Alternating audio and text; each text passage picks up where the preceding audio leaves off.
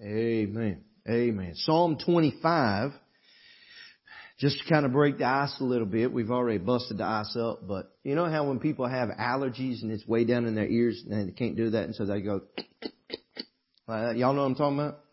Well, I thought somebody over here was doing that, but that's a frog outside the window. I said, somebody needs to take them a Benadryl, is what I thought. Uh, we got some back yonder in the drawer. All right, Psalm 25. Now that I, I like making a fool out of myself, it makes my flesh say, hey, quit talking about running, just run one of these days, all right? Psalm 25, we're just going to read verse number 4. The Bible says, Show me thy ways, O Lord, teach me thy paths. Now, we're going to be through the first probably 10, 12 verses here and uh, I'll not keep you long tonight. My hand up, Boy Scouts pledge, whatever you want to call it. Not keep you very long tonight, but I want to preach on the thought of God's way. Now, every person, every time you turn around, it seems like they're trying to find something new.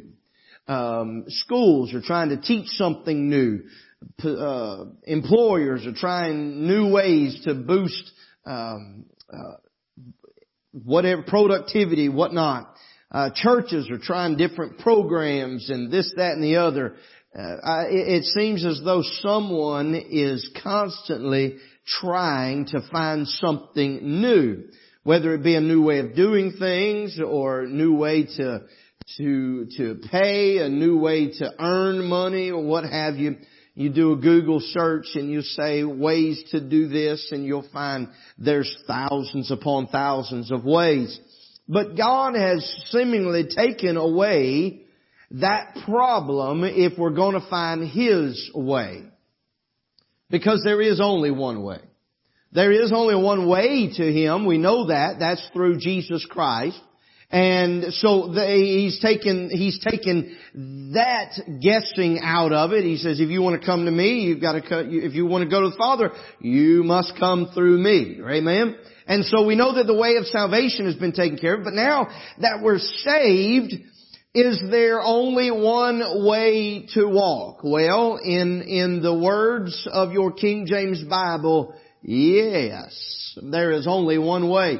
Now, God may have Brother Stanley on a path, and Brother Jody on a path, Miss Irene and Braylon on a path, and uh, they may not, they may walk parallel, or they may walk perpendicular, they may go in a, in some sort of another pattern, but it is the path that God has placed them on, and it's a path that leads from salvation to eternity. Amen. And so with that thought in mind, we preach on God's way. And I want us to notice, first of all, its characteristics.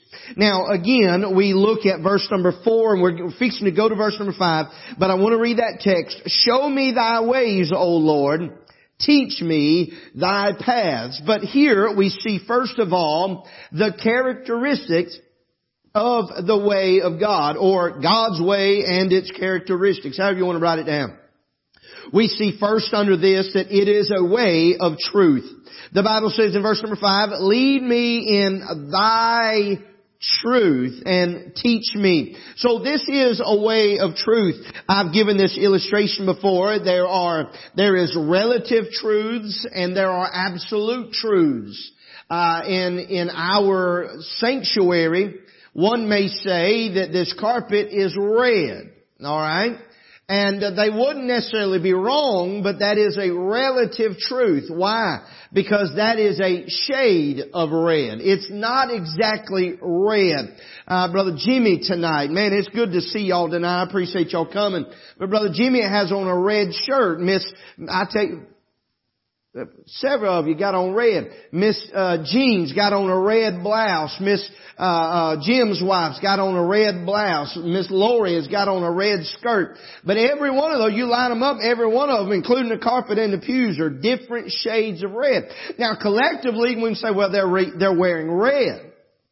But it is a relative truth because it's not absolute.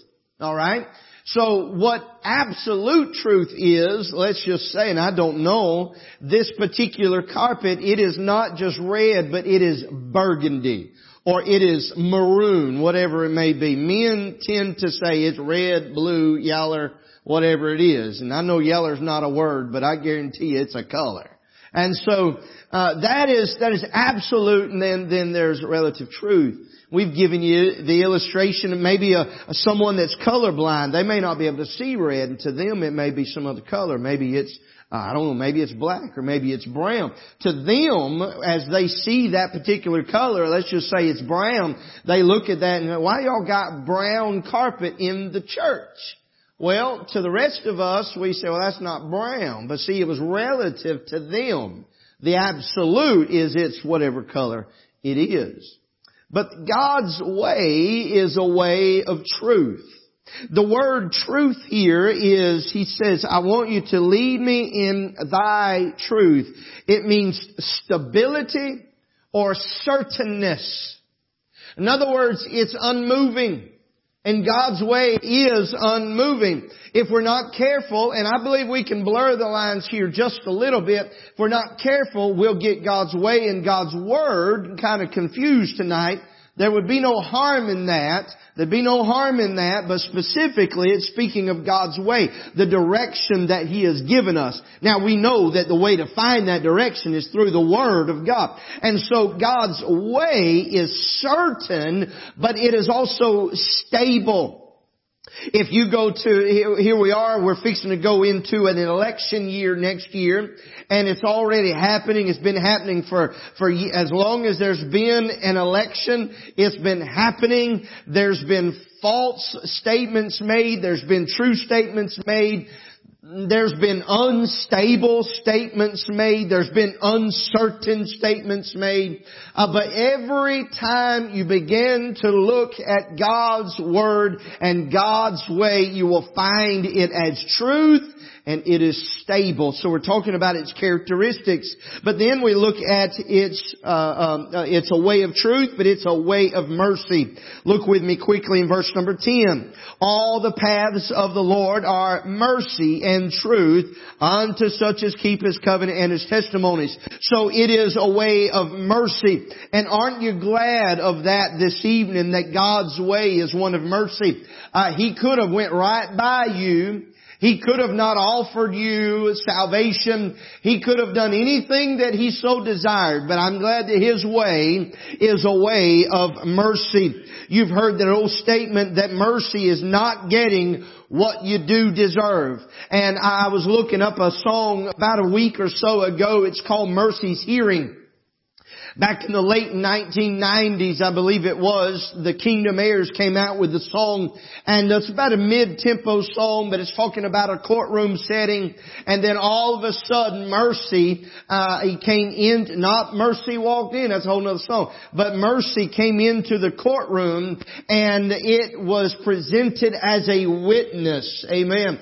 And so Mercy stood on the witness stand, and they had to hear its testimony and mercy spoke against the, the accusations against the, the person that was being convicted to be saved, being drawn to save, or maybe even the saved person that had done wrong and that old accuser came up and he said, listen, mercy has a statement to make. They do not, they may deserve it, but they are not going to get it because it's been placed on Christ's account. And so it is a way of mercy. Another definition of mercy is kindness. Uh, when you do not deserve kindness, there is mercy. Uh, there's been many times uh, that folks have been, have have hurt myself or hurt my family or somehow have done wrong, and they did not deserve any kindness.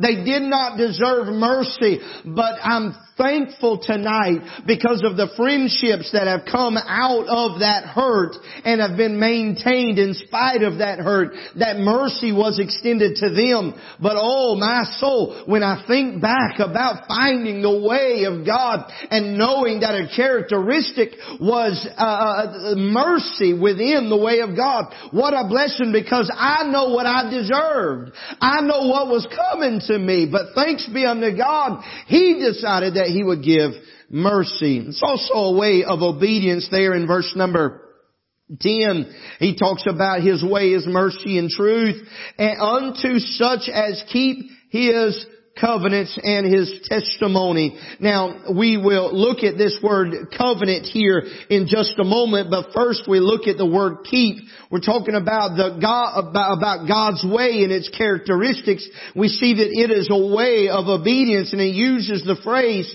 such as keep his covenant. This word keep, it means to guard or maintain. And I believe that one reason why so many folks have gotten out of God's way is because because they've let down their guard.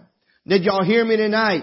The reason so many people have gotten out of God's way is because they've let down their guard, because they stopped maintaining their relationship with God. Uh, listen, I've been uh, married for tw- almost 21 years, and I realize that we could have years ago, we could have put it on autopilot, and we could have ate in the same house, we could have slept in the same bed, uh, we could have gave one another a casual kiss goodnight every once in a while. Uh, we could have done different things, but listen, if we want our marriage to last, if we want our marriage to continue and to have that same love today that we had when we said I do, there's got to be maintenance. You got to continue that relationship. You got to continue to court that woman or court that man and and tell them that you love them. Show them that you love them. Do things to show that you love them. Prove that love to them. And as far as God's way and the characteristics,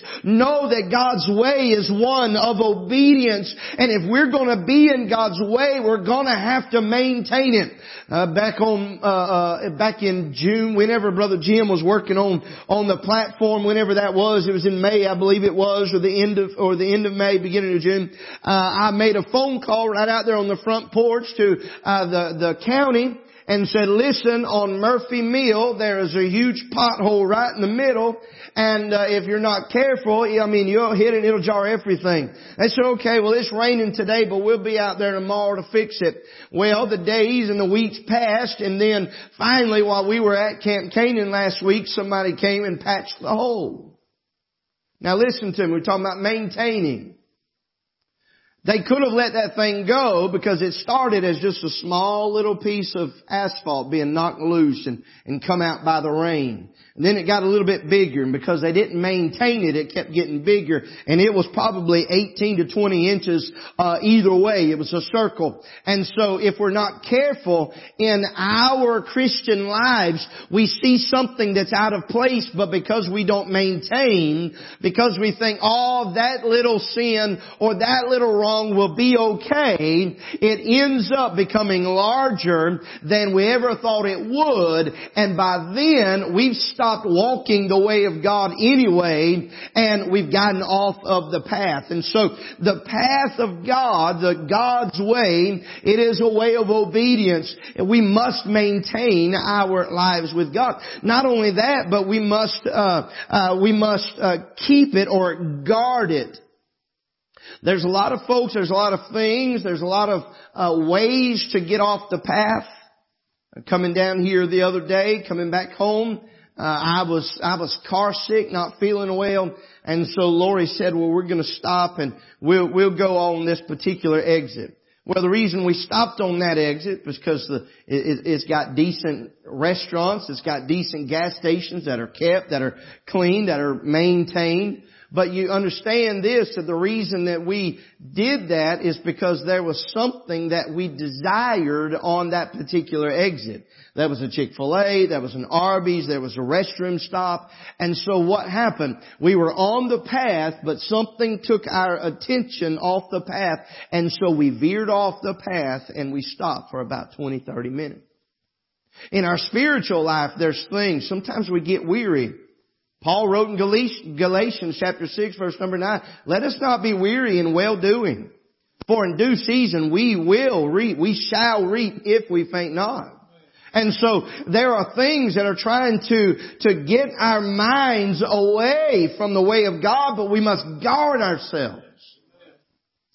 Number two, or, or, let me, let me just say this quickly. The word covenant, he says those that, that keep the covenant. But very quickly, this word covenant, it is a pact or a league with another. And when God saved us, He didn't, He didn't come down here and give us a high five and a secret handshake, but He put something within us and thereby making a league with us, making a covenant with us. And because of Christ and His work on Calvary, uh, there is a covenant made with us. And the scripture says a lot of times when the scripture uses the word covenant, He's talking about God's words. And again, these, these lines kind of cross every once in a while. And, the, and tonight, if you want to focus on on uh, covenant being the word of God, that's fine. But understand too that it is the promises of God that by the Holy Ghost of God to you and I that we have in Him. And so again, we must guard those things. There was a vow made from that woman to myself, and vice versa on August the 10th, 2002, around 2:20 is when the service started, and I guard those vows vows. I, listen to me, I guard those vows. Did I say it wrong? Okay. She gets to laughing. I've usually said something wrong. I've, we'll go on. But Brother David, you were there that day. You and Miss Tanya sang at our wedding. You heard our vows to one another and I guard those things.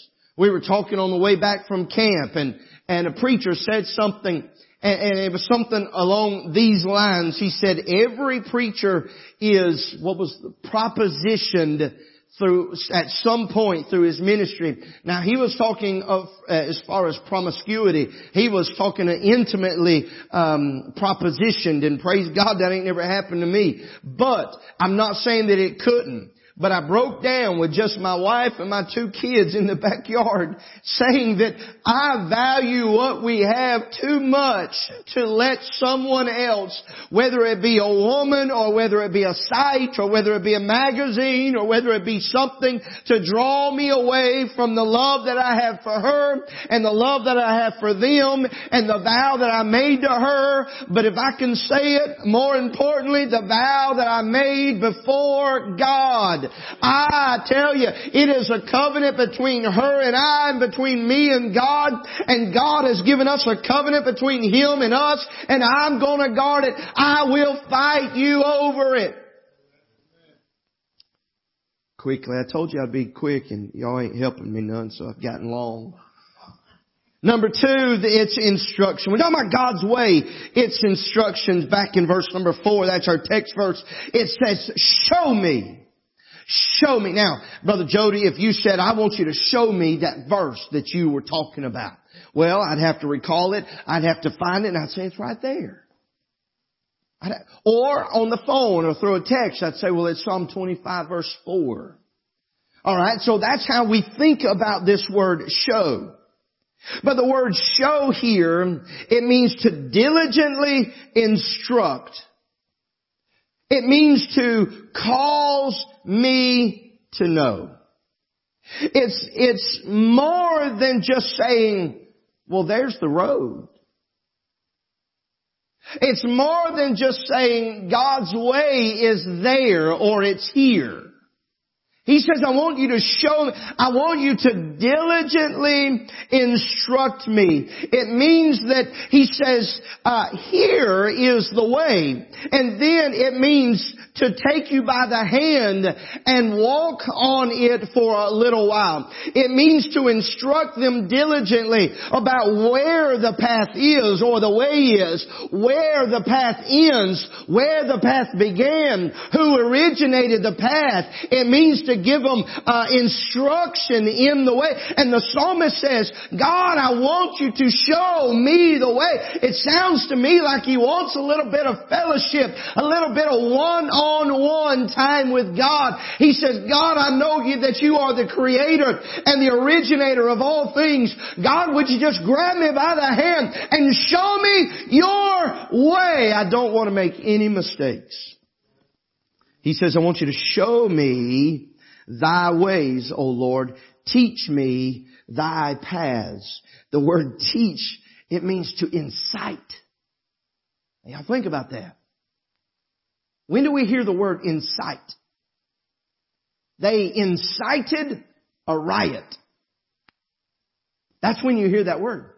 It always carries a, a negative connotation. There's a, there's a fight. Brother Troutman one time he was preaching and he used the word a fracas. And I don't have no idea what he said after that. Matter of fact, I have no idea what he said before that. But David, this, this man, he got up there and he was talking about something in the Bible and he said, and out broke a fracas. I closed my Bible. I could have went home. I had no idea what he was talking about. I said, preacher, look here. What is a fracas? And he like to roll over backwards. You don't know what a fracas is? No, I don't know what a fracas is. I didn't think you could even say that word in the pulpit. I mean, I didn't know what it was. And he said, it's a fight. It's a brawl. Now, if he was wrong, y'all please tell me, because I need some ammunition against Brother Troutman. He said it was a brawl. It was a big fight. So when we think of incite, we, we think about a fracas breaking out. Some sort of a riot. But he says, I want you to teach me thy paths. It means to incite.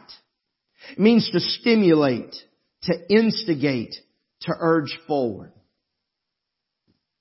It means, Brother Jody, come here. We just talked about the, uh, uh, the, the, the, psalmist says, I want you to show me. I want you to diligently instruct me. I, Lord, I want you to come down. I want you to show me this path. Show me all these things. And he says, now, now teach me. I want you to incite me. I want you, I want you to, to stimulate and to instigate. He says, God, I want you every time my foot goes, I want you to make sure it goes in the right place. He said, so God, this is what I want you to do. I want you to show me. He says, teach me. I want you to put your foot out and let me put it right there with yours. And Lord, every time you take a step, I want you to take a step with me. You ain't in step with me. Which one you going on? Let's go on the left foot. Come on. Straighten up. that stride ain't that long. You can't be making a stride. All right, here we, come on, here we go. He says, this your left foot right here. Well, it's an outside foot, and I went without. Y'all hearing me? One more time. Go sit down. I'll find, I'll find a right-legged person or something else. Well, that, that illustration just went down the, that ended up wherever Fracas went. He says, God, I want you to incite. He says, when my footsteps wrong, I want you to be there. I want you to tell me it's wrong. I don't want you to let me do this thing by myself. God, when I, when I see your foot lifted up, I want my foot lifted up. When I see your foot planted, God, I want my foot planted. He says, I want you to teach me. I want it to be hands on. You know, we can go to school and we can learn some trade. We can stay in the classroom and we can read all of our books. We can get on our computers and our iPads and we can go through all the steps and we can learn the right way to do things. But until you truly get that wrench in your hand or you get that gown on at the hospital and you go to work on somebody or something, it's truly not going to connect until someone allows you to lay hands on it or they lay hands on you. That's what he's saying here. God, I want you to touch me. I want you to show me your ways. Then he says, I want you to lead me. This word lead, side by side, it means to walk alongside. He says, God, don't leave me. God, I want you to lead me, not leave me. Don't let me do this alone. Then very quickly, I want you to notice last, its inclusion. Who is included in this way? Well, the Bible says in verse number five, lead me in thy truth. and teach me, for thou art the God of my salvation. On thee do I wait all the day. Its inclusion, I believe it's available to those that wait. The word wait here, it means to bind together. He says, God, I, want to know your ways. And I'm going to stick by your side. I'm not letting you leave without me.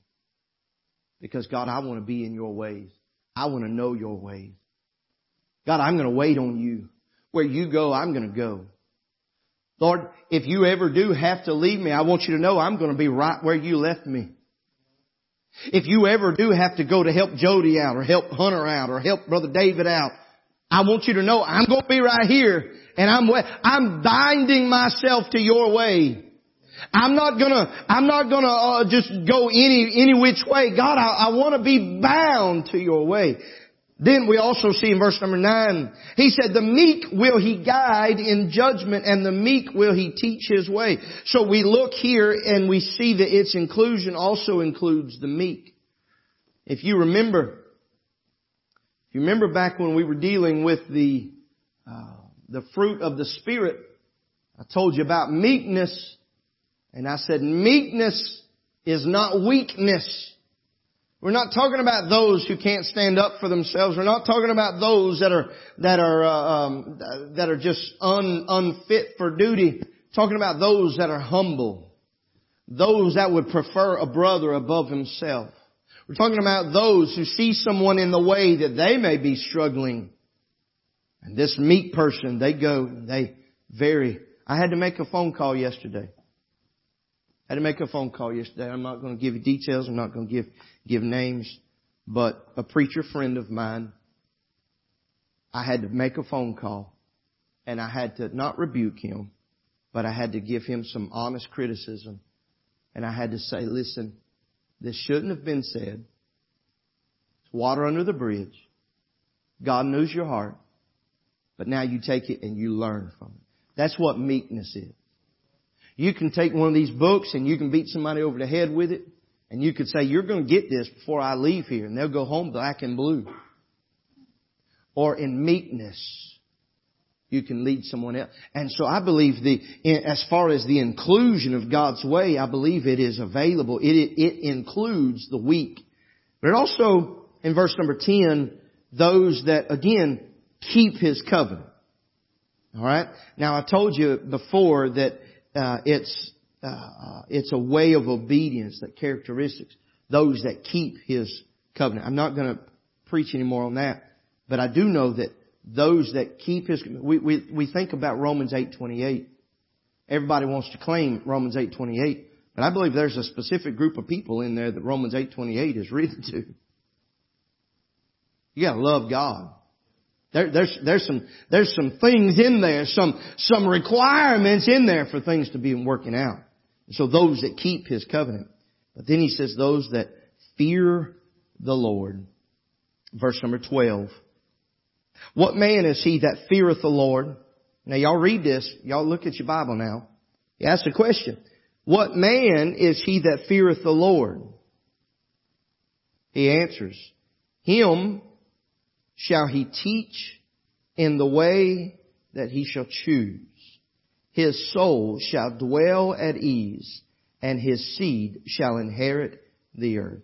He said that man that feareth the Lord, it's going to be the one that God chooses, or it's going to be the one that God, he, he uses the word here, uh, teach. He says in the way that he chooses. That man that fears the Lord, he's going to choose God's way. And as he chooses God's way, God is going to teach him. There's so many Christians. I, I was thinking about. I don't care to name him. I was thinking about Phil Kidd to yesterday, and I was thinking about how rude he was and and how cantankerous he was, and I hope the whole world hears me how crazy he is now. But you see, Samuel, I was saved under that type of preaching. I was raised with kind of a hard hand.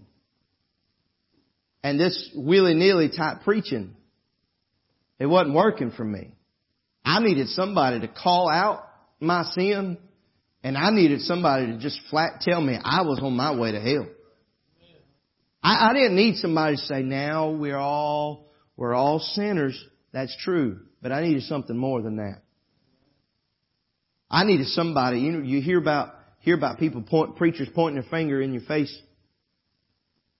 He didn't necessarily point his finger in my face, but the Holy Ghost did. And he used, he used the, the cruelty, if you will, of Phil Kidd and his style of preaching to speak to my heart. Bible says those that fear the Lord. We're not talking about those that are cocky. We're not talking about those that have a, have a better than you are mentality. We've already established the meekness, so we're not even talking about the meek. We're talking about those that honors, that admires, that reverences God. I don't believe that the Bible teaches that we are to be fear, fearful as far as trembling with fear, the word phobos. I don't think that's, I don't think that's what God intends at all. As a Christian, the Bible says that we can come boldly unto the throne of grace. The Bible teaches that we can call Him Abba, Father. I don't know any daddy, any true daddy that would want his children absolutely scared to death of him. But I believe every daddy wants their children to know who their daddy is. I believe every daddy wants his children to understand when he speaks, they listen. And they do. They follow directions. That's the type of fear. It is a respect. It is a reverence. And so we think tonight about God's way. We think about, and I'm not going to repreach it. You, you take your notes, you listen to it, whatever. But you think about God's way and how many people that we run into every single day that are not on or in God's way. It's heartbreaking. It's heartbreaking. But can I offer you a challenge tonight? If we're to be meek and we're to be fearful, and at some point, there's got to be a burden for somebody that's not quite walking the way of God. Will you allow God to show somebody the right way? They, they may need somebody to point their finger in, in their face. Brother Jody, I've heard when you got saved, you were just, you're teetotal. I mean, you're just, yeah. The folks that you ran around with, that's what they needed. The folks that we deal with down there, that's what they need. Maybe somebody that you know, they need somebody to point their face. Quit pulling your punches and get in their face. Then at the same time, you may have somebody that's been beat up all of their life. And they truly need someone to love them. And I'm glad that God makes His way available to those that need love and those that need a little bit of roughing up.